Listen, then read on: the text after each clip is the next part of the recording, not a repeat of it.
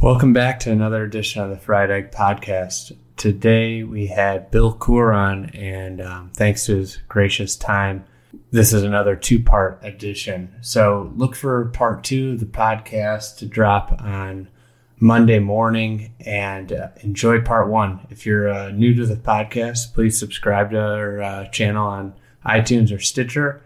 And if you've been a subscriber and enjoy it, uh, please drop us a review. I miss a green, for example. I'm already upset. When I find my ball in the bunker, I'm really upset. And when I find my ball in a fried egg, fried egg, the dreaded fried egg, fried egg, fried egg, fried egg, fried egg, fried egg lie, I'm about ready to run off the golf course.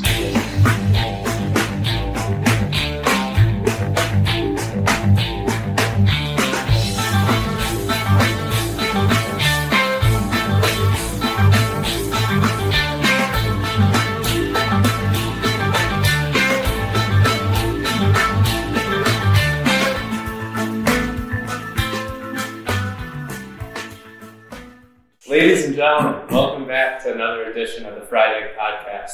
Today I'm joined by noted golf course architect Bill Coore from the Coore Crenshaw Design Firm.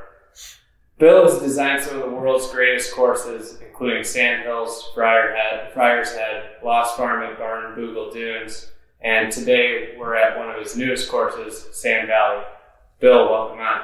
Thank you, Andy. Thank you for coming out with. uh, uh, has turned out to be the coldest day of the year here in Wisconsin.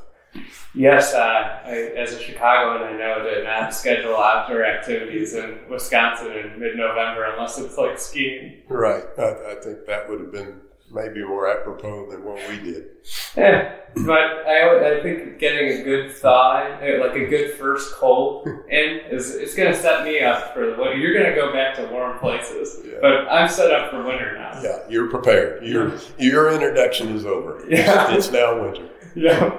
Um, so I want I want to kick things off. I something I've heard is that you consider Old Town Club to be one of the most significant courses uh, in your architectural career, and just curious why why Old Town? What about it is so significant and you know has shaped the way you think? Well, Andy, I think it's it's um, primarily because I grew up in North Carolina, and so I grew up playing uh, basically on very very uh, affordable courses. I'm talking very affordable, which meant they weren't necessarily at the top of the uh, the scale in terms of architecture usually. But I was also able to be exposed to courses like Pinehurst Number Two and like Old Town Club. And those two courses, I think, came together to form my understanding. Probably became collectively, they became the cornerstone of my understanding of what interesting golf course architecture was all about. So I was exposed to Pinehurst first, but then when uh, I was at Wake Forest for four years there in the Old Town Club, literally being uh, adjacent to, connected to basically the campus, I would walk there with my golf bag in the afternoons and, and begin playing golf. And uh, uh, the students could do that at the time for a dollar. They could play Old Town Club for one dollar. You signed in, paid your dollar, and you played even though it was a private club. Um, but Old Town, the more I played it, the more I realized that uh, it, it was just fascinating. And the more I began to think about golf architecture and actually study golf architecture, the more I began to realize how truly gifted Old Town was and what Perry Maxwell did there on that site. What what was so special about what Maxwell did it, it, uh, about the different you know features? Well, I think first of all, it's a small site and it's quite hilly.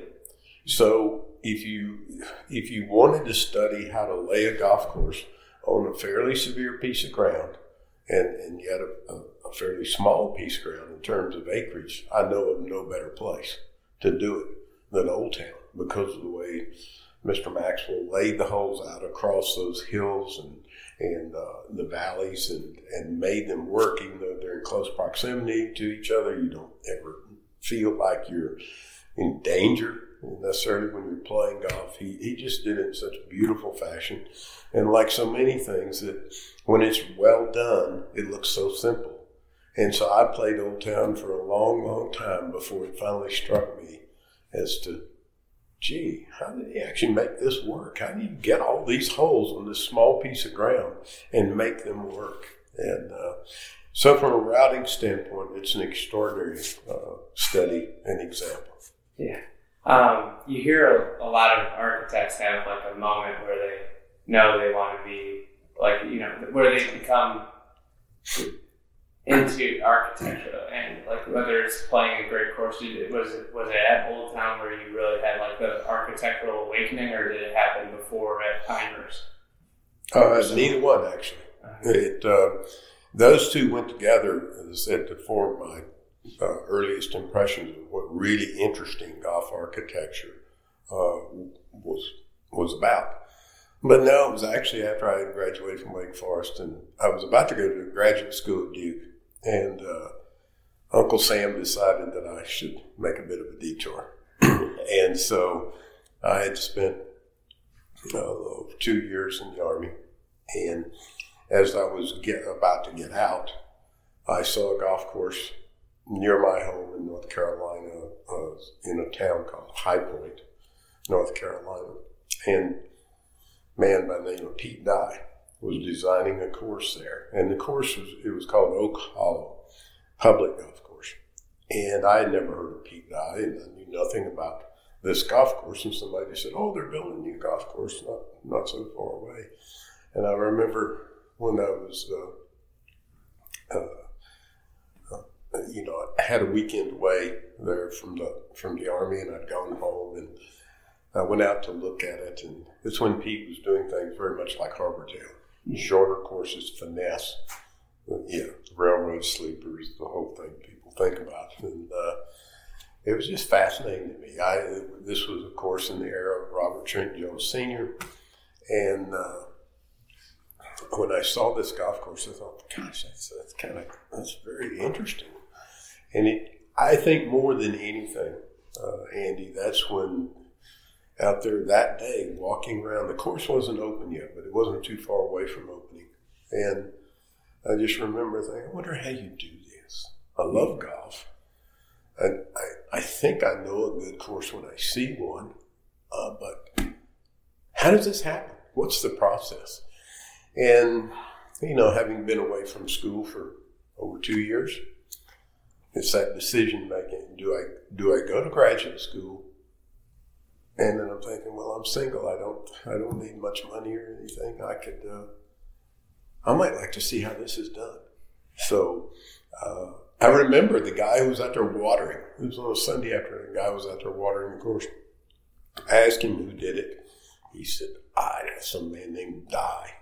Mm-hmm. And uh, again, it didn't mean anything to me at the time. This was in 1971. And uh, I said, Do you know how to get in touch with him? He said, Oh, I'm sure his name's in the superintendent's Rolodex in here. We walked, he drove me back to the maintenance shop. We walked in there and he takes a, the old fashioned Rolodex where you turn it around with all the you know cards, flip cards with, with names and addresses and phone numbers. And sure enough, he finds it, finds Pete. He gives me his number. I began calling Pete to badger him to see if I could get a job just to see how this was done. So that was the moment, really. How long did it uh, take to get a job? uh, quite a while, actually. I mean, uh, I called Pete. Uh, he, uh, I remember I blatantly made up a story that I was going to be in Florida, uh, which I really didn't have any reason to be in Florida, but as soon as I was going to get up, get my discharge from the military, and he said, "Well, if you're ever down here, you know, call me." So I just I made my way down to Florida after I was discharged from the military, and I called him, and he uh, he interesting enough, it was another of all things on a Sunday afternoon, and and Pete was he was a huge Miami Dolphins fan, and this is in the time when the Dolphins were dominant. Yeah. You know, the year actually, I think that they went undefeated. Shula. Don Shula, Larry Csonka, Bob these guys, they, you know, it's just, Pete was such a huge fan. It was 72 Dolphins. That's it. Yeah. They went undefeated, right? Yeah, I think so. I think so. So I remember calling, and Pete, he, you know, he had no, no interest whatsoever in what I wanted to talk about, but I do remember he, he, he said, Where are you? I said, Well, I'm at the whatever it is. I can't remember, some little motel, hotel there, Yeah. Delray Beach. And uh, he said, Sure, I can talk to you. He said, I'll be over there. I'm like, what? He's going to come over here? He wanted to watch the football game. He had a bunch of folks at his house. He came over there. I didn't know who. I didn't know what to look for. I didn't know. I didn't know what he looked like or anything. I'm just asking people as they walk in the door, "Are you Pete Dunn?" They all looking, no. Well, then he, anyway, he he walks in and he says, "So, you want to talk about golf architecture?" I said, "Yes." He said, uh, "All right, let's go to your room." I'm like, what? And, and so here we go to my room. He plops down on the bed and gets the TV thing, turns the football game on. That's all he wanted to do was watch the football game. So he sort of absentmindedly talked to me while he watched the football game. So that was, that was uh, and then he said, well, we're eventually, we're going to be doing a golf course up near your home in North Carolina. It turned out to be the Cardinal Club in Greensboro. Uh-huh. He said, you can come out there and maybe, maybe we'll find something for you to do. It was another year or more after that that they actually started the Cardinal. I went out there. He didn't remember me from anybody. I mean, he just, you know, he, uh, but he, Hey, you were you served, I was persistent. And you served in a media media. You, you were you you fixed his problem. You wanted to watch the Dolphins, and you're probably a great excuse for him to get out, out of the house. Exactly. He was able to sit there and watch the entire game. Game was over, gone. You know, and so, uh, but it was, uh, it was just one of those sort of odd things that, that happens. What um, you know, everybody talks about the railroad ties, and then you know people remember him for the TPC courses he built, like the you know the regular fan. But like, what would you say is the most underappreciated aspect of Pete Dye's work as an architect? He changed the direction of golf architecture twice.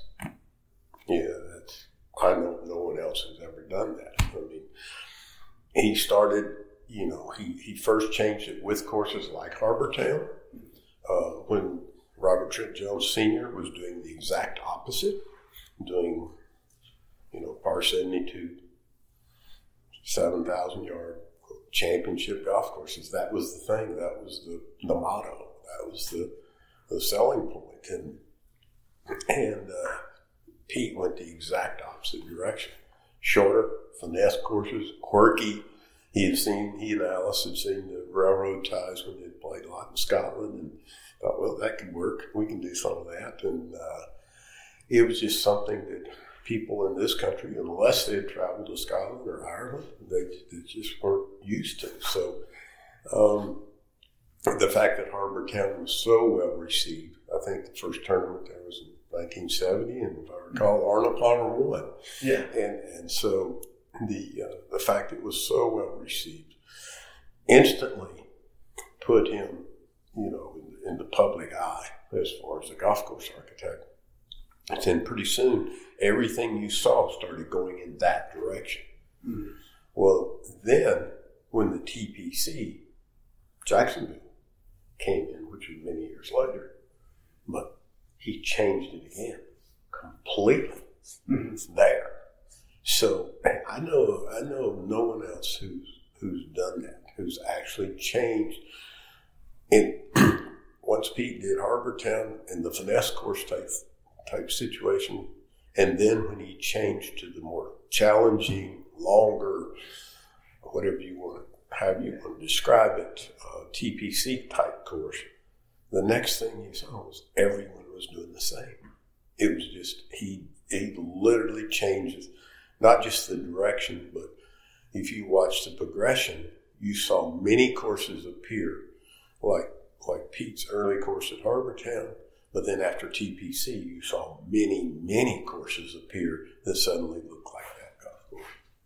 Yeah, the architecture industry through time has changed so many times. It's it's very, it's kind of crazy, but for one man to do it twice. Yeah, I know of no one else has done that. Uh-huh. Um, so a lot of people say that Pete Dye was a penal architect um, versus a strategic one. What what would you consider him being? Well, Andy, I think certainly in, I'm a bit partial to Pete's Harbor Town, so to speak, Yeah. uh, uh, phase, where finesse was a little more uh, at, the, at the cornerstone of the golf course. And I, I think then they were extraordinarily strategic, playing to certain positions to get to other, to get to angles and things. I think as, as Pete saw the game changing, meaning players hitting the ball farther and farther and farther, and and the, the uh, I think as he then changed to try to challenge those those players at the TPC courses. Um, they were still strategic. They were certainly strategic for, you know, the best players. They still wanted to play to certain positions, usually right next to some very visible hazard. And uh, uh, Pete would always give you something to look at. There was always something in your eye as a player. And more often than not, if you could play close to that, you, you had an advantage in, in some way. But, um, you know, I think I think Pete and Alice and, and the work that they've done through the years is uh, it's just some absolutely fascinating, fascinating courses. And and yet you do hear about well, it's very penal. I think a lot of that depends on what tees you play from. I think a lot of it, um, you know, is uh, a, a situation that's, that's more the impression that comes from the TPC course type phase of their of their architecture. So um, I see it as, as strategic and penal both. Yeah, I, I, I agree. I, I think I, I. I just think I fall on the strategic side because, and I'm, I grew up playing Pete Dye course in Florida, like all every family vacation, and you know, still when I go there, it's all angles, and um, you know, you do have to be a little bit better of a player, but the strategy is so good and all that stuff. I had Brian Silva on the podcast a few months ago, and he said he had an architectural awakening when he was sitting in a, I think he was in a doctor's waiting room looking at a Sports Illustrated, and he saw the aerial of PGA West, and all of a sudden a light bulb went off about the angles and how it fundamentally changed the way he designed courses, and it, it, it not many architects to do that. So Yeah, yeah. No, it's uh, again, Pete and Alice were were amazing with that, and the thing they were able to do too, I think, Andy's, they could do some really unusual type contouring. And whether you want to call it the mounds or the, even the you know the railroad ties along the water, and then the certain types of greens, shapes, and, and angles, and but some really abrupt things that, that people weren't necessarily used to seeing, and uh, and yet they worked. yeah, It's very very seldom you'll ever see a Pete Dye golf course, even a hole on a Pete Dye golf course that doesn't function from a playing standpoint. And other people who then said, "Oh, that's what's selling now. That's what I'm going to produce." Never, I don't. Oftentimes, didn't have the same insights as to how you truly play golf within the confines of the golf course. And so you would see some um, knockoff models, shall we say, of TPC courses that uh, that probably were far too penal because of the, there was just probably not that bit of insight as to how will this actually play, how will this actually. It, it looked like it, but it didn't. Exactly. Visually, because it might have mounds and pot bunkers and or water down the side or certain angles and things. People always, you know, it's the same. But when it came down to the ability to maneuver your golf ball through the golf course and be successful. Uh, a lot of times, you know, other people just didn't have the same insights that Pete did as to how to make that work. So obviously, Pete Dye had a big influence on your career. Who would you say are some other like golden age architects that you draw influence from? Well, again, having grown up uh, in North Carolina and being exposed to a lot of Donald Ross courses, I would have to say Mr. Ross, without question. I, I played a lot of his courses uh, when I was a kid, and, and of course since then. But uh, then Perry Maxwell, because of Old Town, and uh, mentioned earlier about the genius of the routing of Old Town on a fairly severe, relatively small site but the greens contours. The, Old Town had some of the most amazing greens and with regard to internal contours and the putting surface, the Maxwell rolls, as they were called.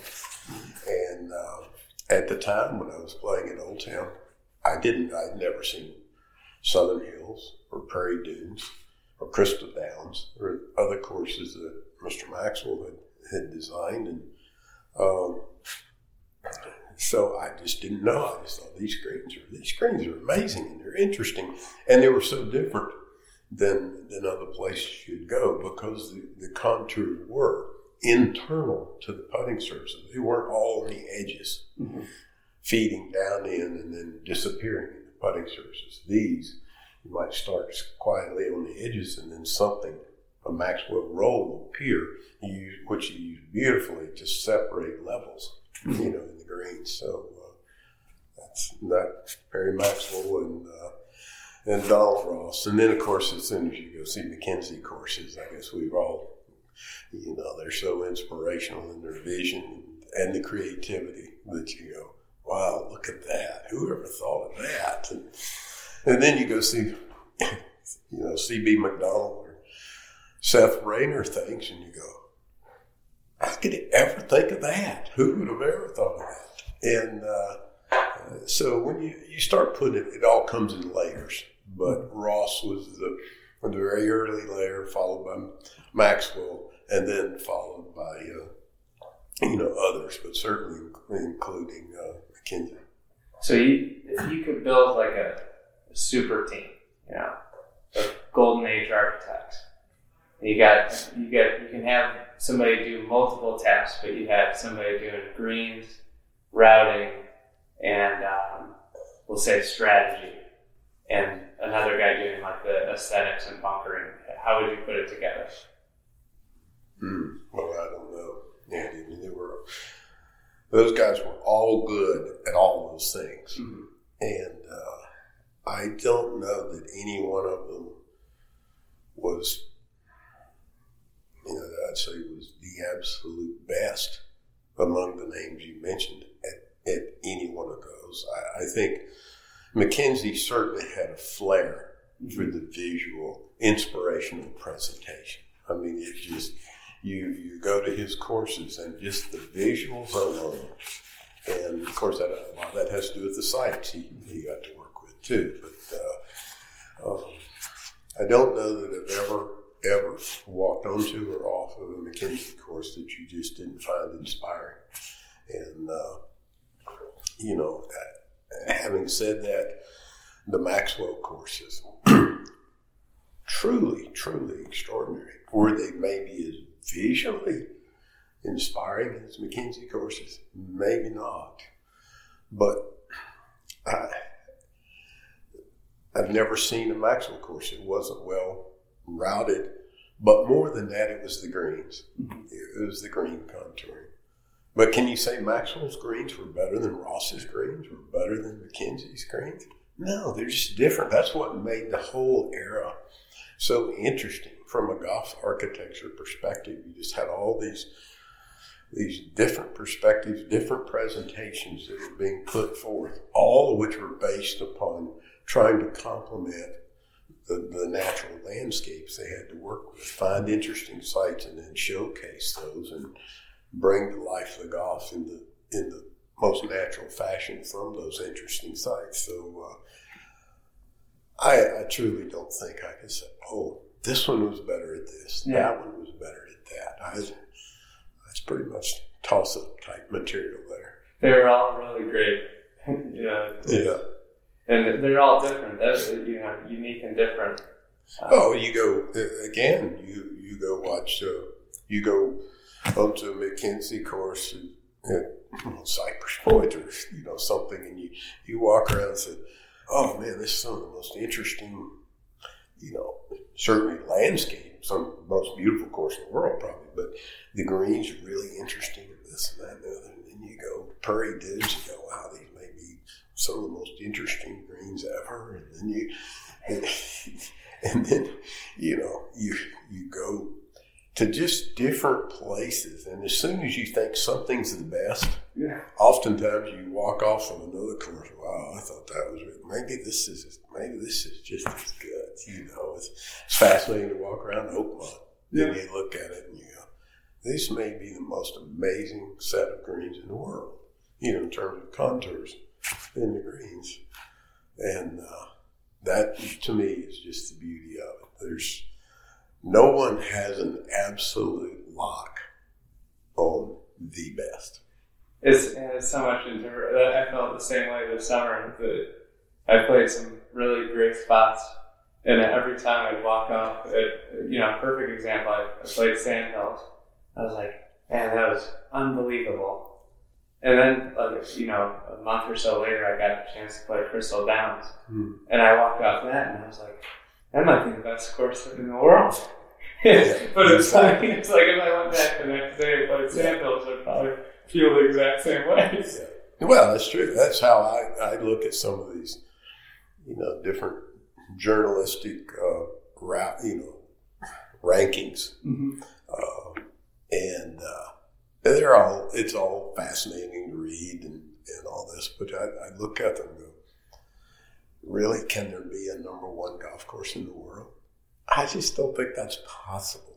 I guess you might put lump together fifty or so that I think in any given day you could go to any one of them and say, I think this is the best course in the world or the best course ever played.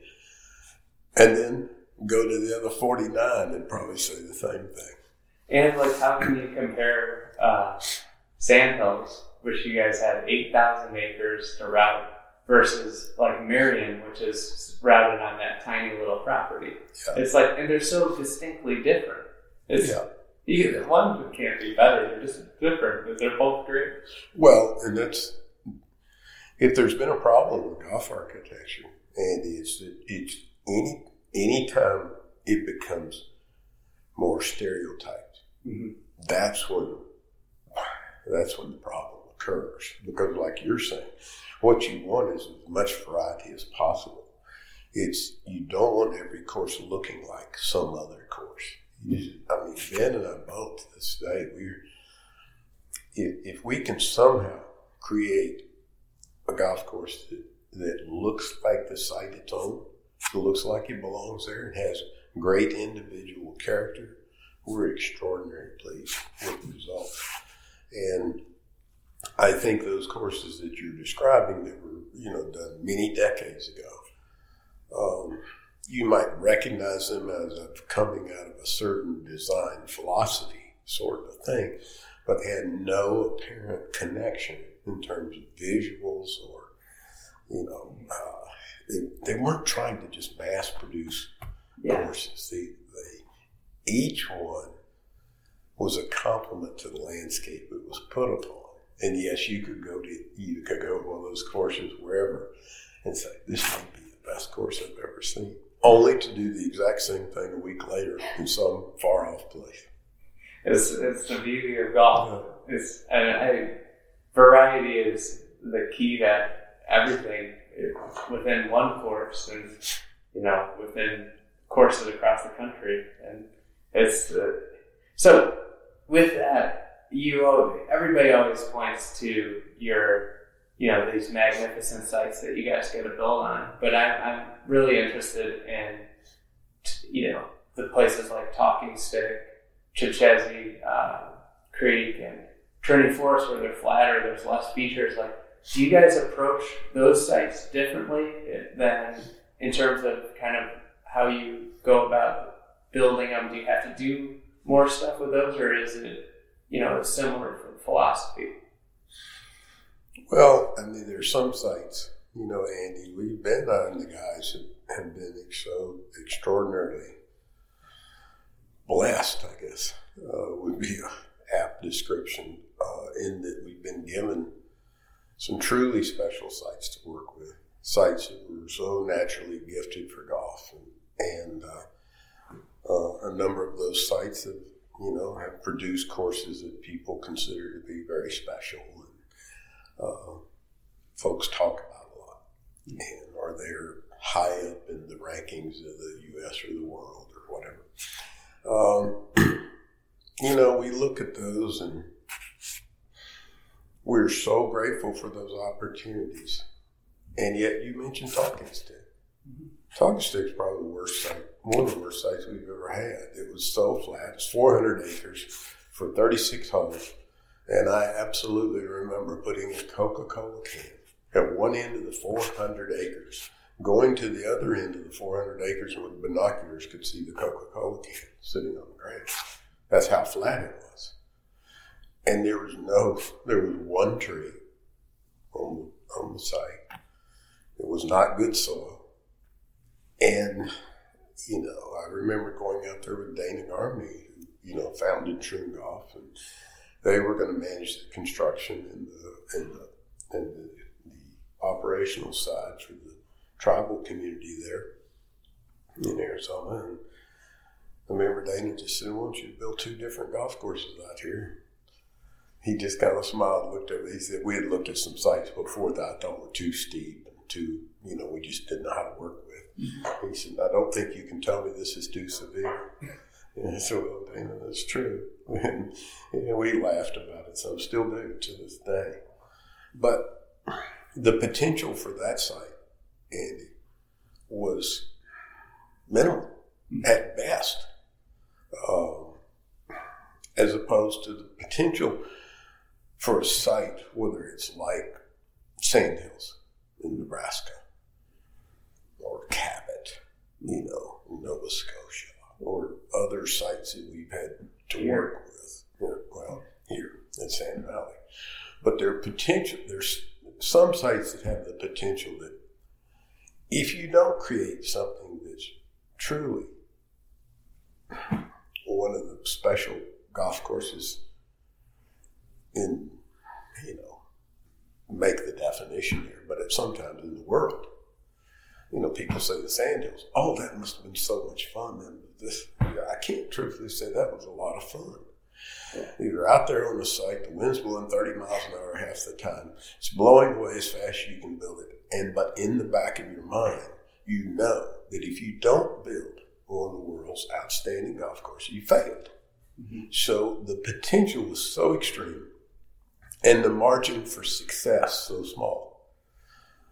Talking stick, on the other hand, the potential was so minimal and and the, uh, the opportunity for success. You go, boy, we don't have to do much to, to make this better. If we can build anything that resembles interesting golf. So to this day, when I go, and I live in Scottsdale, so when I go out there, I, you know, the parking lot's full. There are people playing golf. They have repeat playing. This will be their 20th year they've been open. And, uh, I sometimes just stop and I, I just look around and, you know, I think uh, people, journalists particularly, like to ask all the time, what's the best course you've ever done? Well, how do you measure success? How do you define best, whatever? If best is defined by taking what its potential was and going beyond that to a certain where, at what point did you go beyond its potential to the point that people enjoy playing it for 20 years and keep coming back again and again? Make talking stick. You could make an argument that talking stick may be the best thing we've ever done. I had a, I had a great experience when I, I was in Phoenix for work and I was working for a startup and they, made, they booked me an Airbnb, and I was there for two weeks. And they booked me an Airbnb, and I stayed in these people's house with them. I had never, like, you know, met these people. Yeah. And uh, like the first night I'm there, I got like the I got the terrible flu, Hmm. and I was like laid up for the whole week. And then I felt okay to play golf on on like Saturday late afternoon. I went I went out to Talking Stick, and they had a concert festival going on. Yeah. So I got to play out there. There's nobody out there, um, like late, and I was listening to music, just playing. And I had such a good time out there. It, I mean, I always like looking at an art uh, an architect's work on flat ground. Like I always think Seth Rayner did such a good job with his a lot of sites that weren't. He didn't have a lot of great sites. And uh, Donald Ross was another is another one that came to mind that really utilized what he had really well. And I mean, do you? I mean, do you think a, you kind of said it? Do you think a great judge of looking at an architect's work is what they did with their worst site? Well, it's certainly something to be considered. Mhm. You know, I mean, it's it's one thing to take an extraordinarily gifted site and not mess it up. Mhm. That's the fear of having a truly, truly special site. But yes, it's another thing to take a site with little or no potential and actually out of it comes something that proves over a you know, lengthy period to be appreciated. So yeah, I, I think so. I mean, I remember talking stick Andy. You have to when you go out there now, or when you played. Of course, they planted lots of trees and creosote bushes grew up and all this and the other. But we staked out 36 holes, and you know they had the PVC poles stuck up for the greens, landing areas, you know, tees and that sort of thing. You could see every pole. You could stand in one spot, see every single pole for every point on all 36 holes. It looked like a punji stick trap out there. I mean, it just looked like, you know, straws sticking up everywhere. And you just stood there. You didn't know where you went from one pole to the next to the next. It was just like, I remember talking to Ben. And I said, Ben, if you've ever had any theoretical holes on flat ground you wanted to build, now's the time because we got to come up with 36 holes from nothing, zero. There was not one contour on the contour map. It was just white. And so we just sat there and, and uh, Dave Axland, who's worked with us for so many years, and we just said, well, what kind of, what would you like to start with? You know, because it told us kind of where they would like the clubhouse to be from an entry road, because at one time they were considering building a hotel internal between the two golf courses. That, that's why there's that space Right. there, kind of the hole in the donut right next to the clubhouse that, uh, that both courses wrap around. And so it's okay. Least we have a starting point. You hmm. know, we'll go we'll go from here. And from that point on, it was purely theoretical. And people say, "Why would you guys ever do that?" Well, we had finished the sandhills very soon before that. So we'd come and we were, we were doing a course in Georgia called Cuscowilla at the time. You know, sandhills an extraordinary site where you just followed exactly what the ground was going to give you. Cuscowilla, another interesting site, very different than Sand Hills, but very interesting where you followed. You followed the ground. And then we looked at Target and said, well, there's nothing to guide us here. Let's just let's just see if we can do this. Variety in sites. Yes, oh, a true variety of sites. Yeah. What? Uh, so did you guys just kind of let your imagination run wild there, or was, was there anything in particular with it being flat that you really, you know, you said we need to have this kind of interest, create interest here more so than anywhere else? Well, the gold again, as I would kid Dana Garmany, I said, "Now you, you you're telling me you want two totally different golf courses on this site?"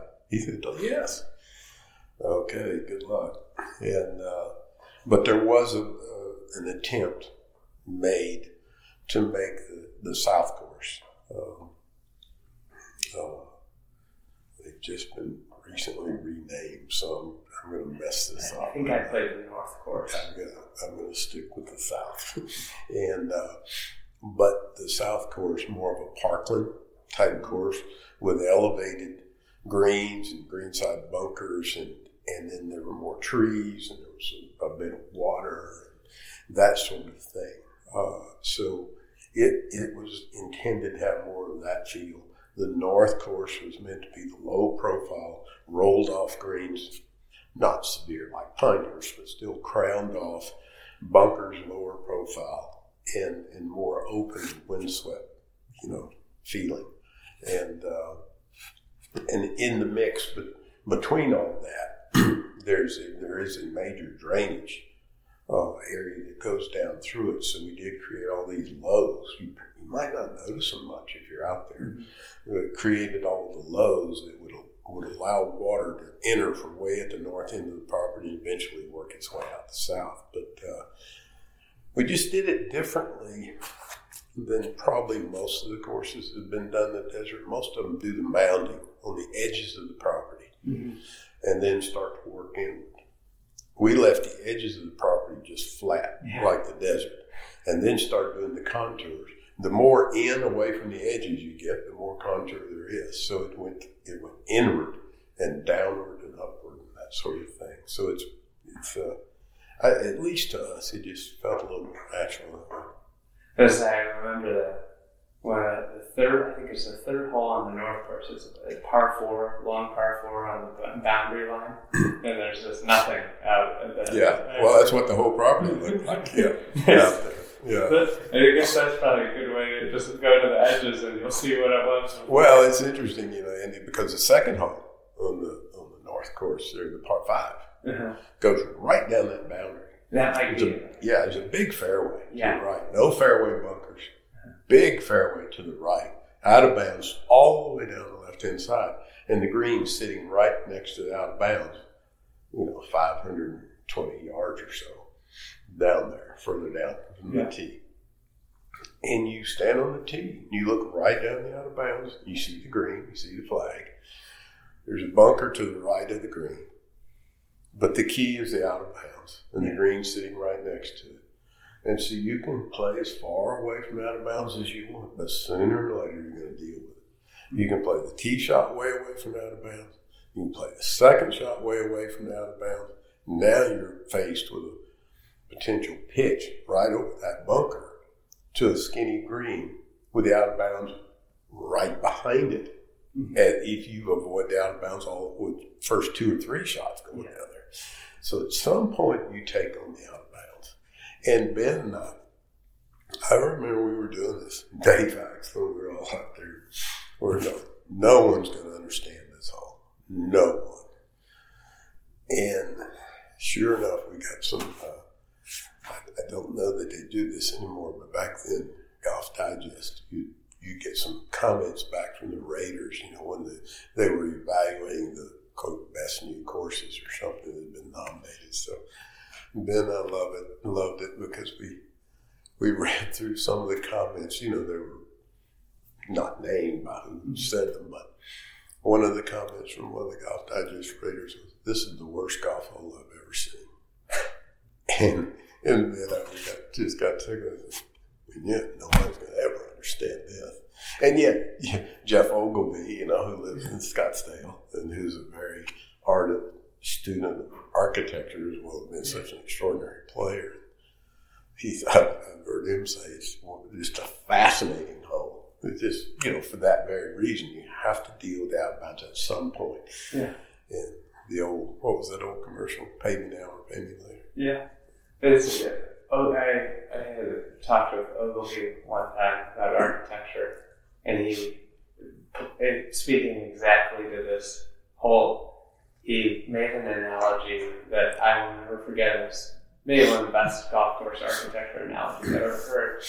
He said, imagine a tennis match between Rafael Nadal and Roger Federer where they could only hit it right down the middle of the court all game. How how exciting would that be? be extremely boring. The interest is on the edges, and when they when they have to play to the edges to win, and it's just like this. Second hole of talking stick is eventually you have to play to the edge. Yeah. If you want to score. Yeah. yeah. And that's where the interest comes. Yeah. No, he's, that is a beautiful way to put it, and he's absolutely correct. It's, uh, the, you know, it gets into that whole discussion about width, how much width you need for interest. And there for a lot of years, we went to, you know, things became more and more constricted in terms of width of fairways, which basically rendered playing golf much like that description of watching two extraordinary tennis players just say you cannot hit it anywhere but right down the middle of the court. It's not particularly that interesting. It's when you start to play the edges to gain an advantage. And if the course has edges and gives you a reason to play close to them to gain an advantage, that's when it becomes really exciting. But talking stick, I mean, we didn't, we've always said, and people have kidded us, but there's, it's true. We look for whatever features we can to, to give inspiration to the holes, you know, features that exist on the property. And talking stick, uh, one tree, there was one little ditch. I mean, tiny little ditch that some poor person had tried to dig, I'm sure, many years ago to direct water in case it ever rained, seldom does. But that ditch still exists. It's on the right hand side of, I think it's number seven now. One time it was number, maybe it's 10 on the north course. Yeah. There's a little ditch over there. They, they switched the numbers of those, but it goes straight away. It's a hole goes straight away from the clubhouse, mm-hmm. you know, there to the, to the north. And, and there's this tiny little ditch, just straight as it can be. And we thought, oh, we just make a hole go right down that ditch. And if you can play close to it, it's on the right versus the out of bounds on the left on the, on the second hole you're talking about. So at times you get desperate, you start looking for things. What can we, what can we, some inspiration for a hole. Yeah, it's it's that. How do you with so uh, switching gears and going from talking stick to sandhills? Like there, you had probably the complete opposite feeling of you know feature overload. What was the most difficult thing about going from I think it was 132 holes to 18? Well, you know, Andy, it was, we always knew, I mean, yes, we had many, many holes 132, 136. I don't, I can't remember exactly now. They're there's still, most of them, I think, are still on a little piece of paper I used to carry around in my pocket Mm-hmm. when I would go up there and they're just tiny little marks, you know, that, that didn't mean anything to anyone but me personally. I knew where one of those little marks was. I could go out and find it and, and stuff for individual holes. But it's but as soon as you started to say, I really want this hole, most often that cut across some of the other potential holes. So you, you started eliminating things. Uh, the big the big thing with Sandhills is trying to truly believe going into it as you start construction that you pick the best one, and that's just pure judgment calls. It's it's uh, do we like the sequence of the holes? Do we like the directions? Do we like the the um, you know the feel as you're progressing? Do we like the the way the, the course is moving through the bigger dunes and the softer dunes? We were you know we're trying to get it again to your point variety. You know I've, I've heard people who said, "Oh, gee, you should have put more holes up in those giant dunes." Well, understand that from a visual perspective. But golf's played on the ground and at sandhills and you you know walking and playing golf and we just felt like it should be a you know a nice combination of that landscape big dunes small dunes in between sizes. And so you just try to start to analyze all the different you find individual holes that you that you'd really like to build but you try to then start figuring out what's the circulation pattern? How best to get around this property in this interesting fashion and showcase the most interesting elements? And what are the best individual holes to do that? And, and pretty soon you start picking a few, and a lot of a lot of others start following by the way. But it it is it's one of our biggest concerns in that was that we finish the course and then look back and oh we should have done that. We should have you know and and I can very candidly say I think if you talk to Ben certainly if you talk to me I think we would both very quickly say no we're happy with the ones we picked. feel like you have to be in the I, I think I could see that perspective, but I actually do believe we do feel it. I don't think we've been trying to talk ourselves into it. I remember playing golf out there before the course opened, just Ben and me. Yeah. We played, and we were walking down. I remember we got to the 17th hole, and, you know, of course, we both knew all the different discussions that had gone on, different ways to go. I remember looking at Ben and said, Would you change anything? And he said, No. And that's just the two of us standing there. There's no one listening. Yeah. There's no one. It's not like, God, we probably should have taken that hole over there or that one instead of this. You know, there was none of that. We were very comfortable. And I think for for both of us, uh, that was real. I mean, we, if we had had any inclination that no, we missed it, we would have admitted it. And so I don't think it's just like we just said it to make ourselves feel better, or you know. So uh, Kyle Eklund, who was on the podcast, said that uh, you know there was a, a big argument with uh, you and Dick Youngscap about the fourth green, Oh God. and uh, you know you you moved some moved some stuff around there. And who do you think? Uh, do you think Dick would admit you were right now? You'd have to ask Dick. Dick's such a good friend. I just think the absolute world of Dick, and, and uh, but yeah, he wasn't very happy with me, and he was not happy with me. Um, but uh, you'd have to ask Dick what his uh, opinion of that is. But yeah, he was. He he always envisioned. He he and I had gone out there actually one day, and I don't think I'm saying something I shouldn't say. But uh, Dick might disagree with this, but I don't think so. But we'd gone out there one day, just the two of us, and and I told Dick that we were thinking about building a green up there, where it is, and we were going to use that what became that big blowout bunker short left to create the sand to then pile against the natural dune to make the green. And it was going to be one sort of inspired by the fifth green at uh, Prairie Dunes, in case you happen to know that, where Maxwell did a very similar thing. Pile sand out next on, off the side of a dune, then with a drop off, you know, beside that green. And uh, Dick was talking to me. He said, Bill, why don't you build the green down here low to the right? And Dick didn't often do that type of stuff. You know, he just said, I want you to do the least with the property you can. And that's why I think he was saying, why don't you build the green down here low to the right? Because Yeah. he's going, why would you dig that sand out there and pile it up there to build a green you could just build it down here low right? And Ben and I talked about this quite a bit. And we both just felt like it was more interesting sitting up there. And so I went through all that with Dick, and he and I, and, and uh, at the end of that day, I sincerely believed that Dick was in agreement we build the green up there high left. Dick sincerely believed we were in agreement we were going to build it down there low right.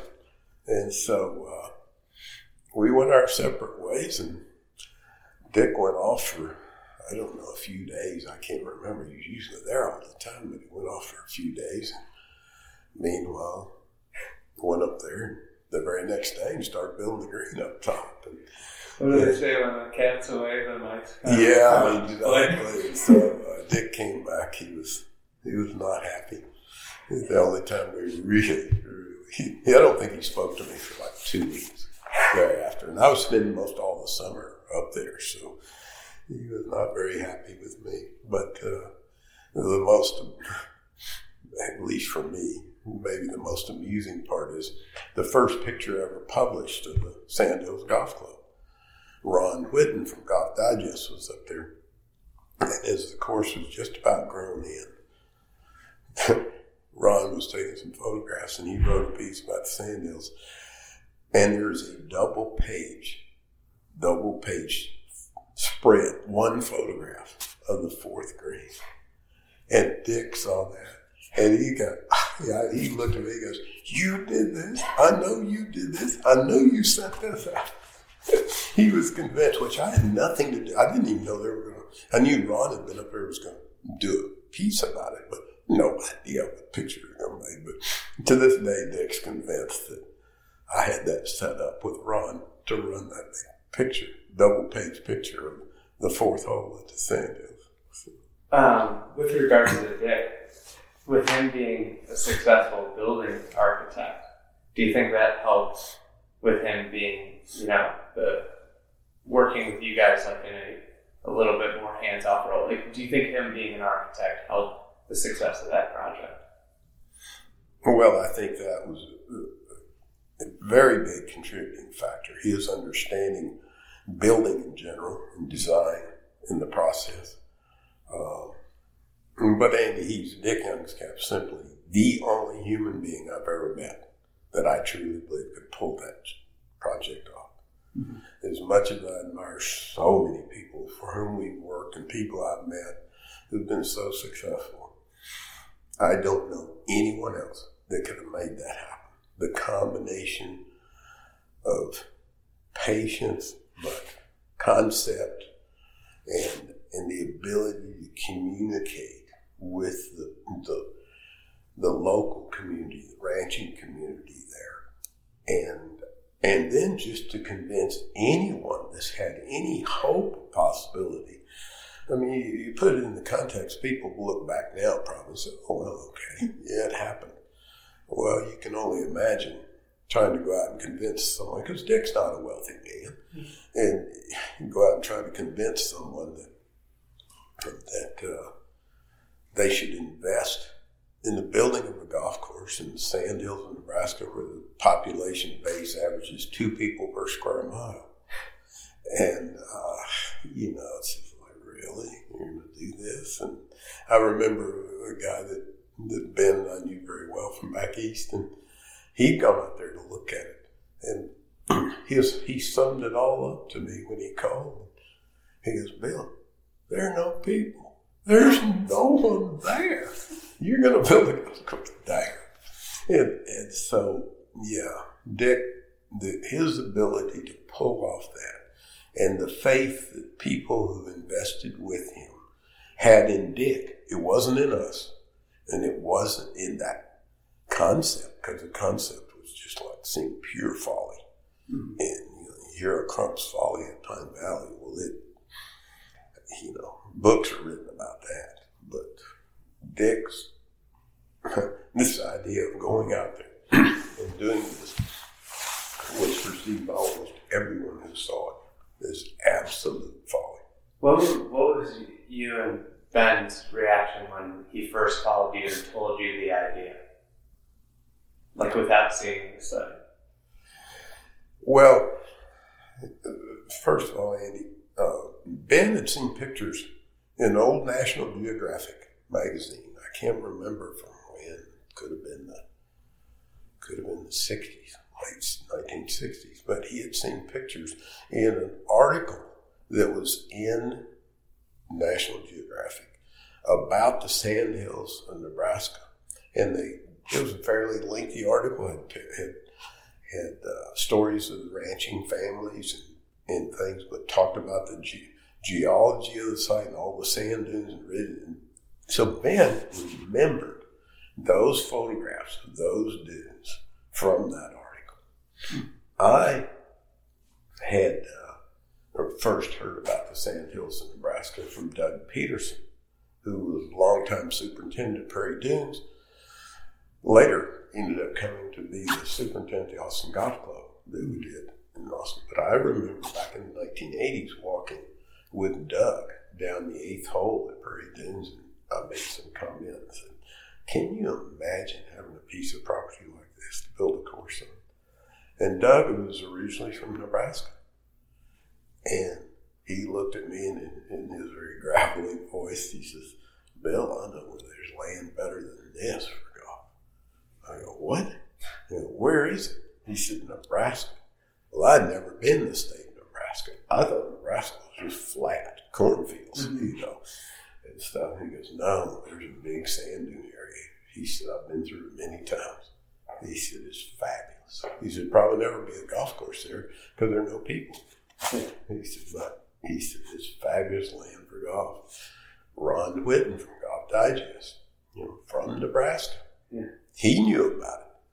But the fact that when Dick called, I remember vividly being in the office with Ben and Scott Sayers, our business manager, all these years, and Dick got on you know, we got on a conference call for Dick, and he said, "Guys, I'm calling to see if you'd have any interest in coming to, to the Sand Hills of Nebraska to look at a site." In, well, I think he started off saying, "Look at a site in Nebraska." There's, you know, of course, Dick can't see us. We're just sitting there, we're listening. And all of a sudden he says, in a park called the Sand Hills of Nebraska, I'm sure you've never heard of it. I look at Ben, he looks at me and he thought of that National Geographic thing, and I thought of Doug Pierce. Yeah. There we go. We'll be there. We'll come see you. That's it's amazing. It's it's uh that is it's a when you drive in there, you just you see golf everywhere. But I imagine it's is it building it is just. I think the thing that sticks out to me, there are spectacular green complexes, but the scale and having that scale to be able to use it in a strategic way. I mean, that's got to be so rare and on all your sites to have that kind of intimidation factor with the bunkers, right? Well, and, and the bunkers certainly were inspired by just the natural blowouts that occur from wind erosion there in the sandhills. And so, uh, you know, we saw those and said, okay, that needs to be the model for the bunkers out here. And uh, of course, the ranchers, whom we got to know very well through the through the process, but they all thought we were just completely lost our minds because they're trying to get those sandy blowouts to heal over, Mm-hmm. you know, so they don't just keep getting bigger and bigger. And here we are making some. And uh, but it was interesting to listen. One of the ranchers was out there one day, and I was talking about something. I said, well, "I think we're going to make this sandy blowout over here." And he goes, "Well, you can, but it would never occur naturally there." Hmm. And they go, well, okay, so that's faced the wrong direction. You know, cattle don't go through there. And most of the blowouts occurred when there was some traffic pattern Okay. going through up a dune. It'd wear a spot, and then pretty soon the wind would start blowing and blowing it, like a giant bunker that's there left of 18 in the sand hills. Mhm. That's there because of the windmill that's there, because the cows would go through and they'd always go to the windmill. They'd come down from the top, down the dunes, they'd come from the bottom, they'd come across what's in front of number one at the sand hills. And so when we got there, that was just this magnificent sandy expanse and, all caused by the cattle coming down to the windmill that pumped the water into the holding tank there. Yeah, I've uh, I've heard that a lot of people have been asking you about camping out on the sites and routing, and I have to apologize. You know, one of your, one of your friends told me you did that, and I think I, think I know who that friend was. Yeah. Yeah, a young guy walk up to me in Branson not long ago who was working on the course. And he asked me that same thing. He says, Is it true that you take a tent and pitch out you pitch tent out on the site and start walking and following all the animal trails? And I go, I think that rumor has been embellished. No, I have never pitched a tent out on the site. And and that, have I followed animal trails? Absolutely. It's been my sense walking sites, particularly wooded, hilly sites, that animals figure out the easiest way to traverse the property. And generally it's in search of water or going to and from water. But they find the ways to get around the severe parts of the property in the least taxing way. So if you're going to a site you know not anything to begin, but you find a nice deer trail, cattle trail, whatever, elk trail, whatever it may be, generally, it's going to find its way from high ground to low ground, probably back to high ground, in a way that's not horrible to walk. Plus, if you're in the bushes and the woods, you already got a bit of a trail to follow. You're not so, climbing it as much. Exactly. So it's uh, we always start out trying to determine the circulation pattern around the piece of property and find the most interesting parts, elements of the property.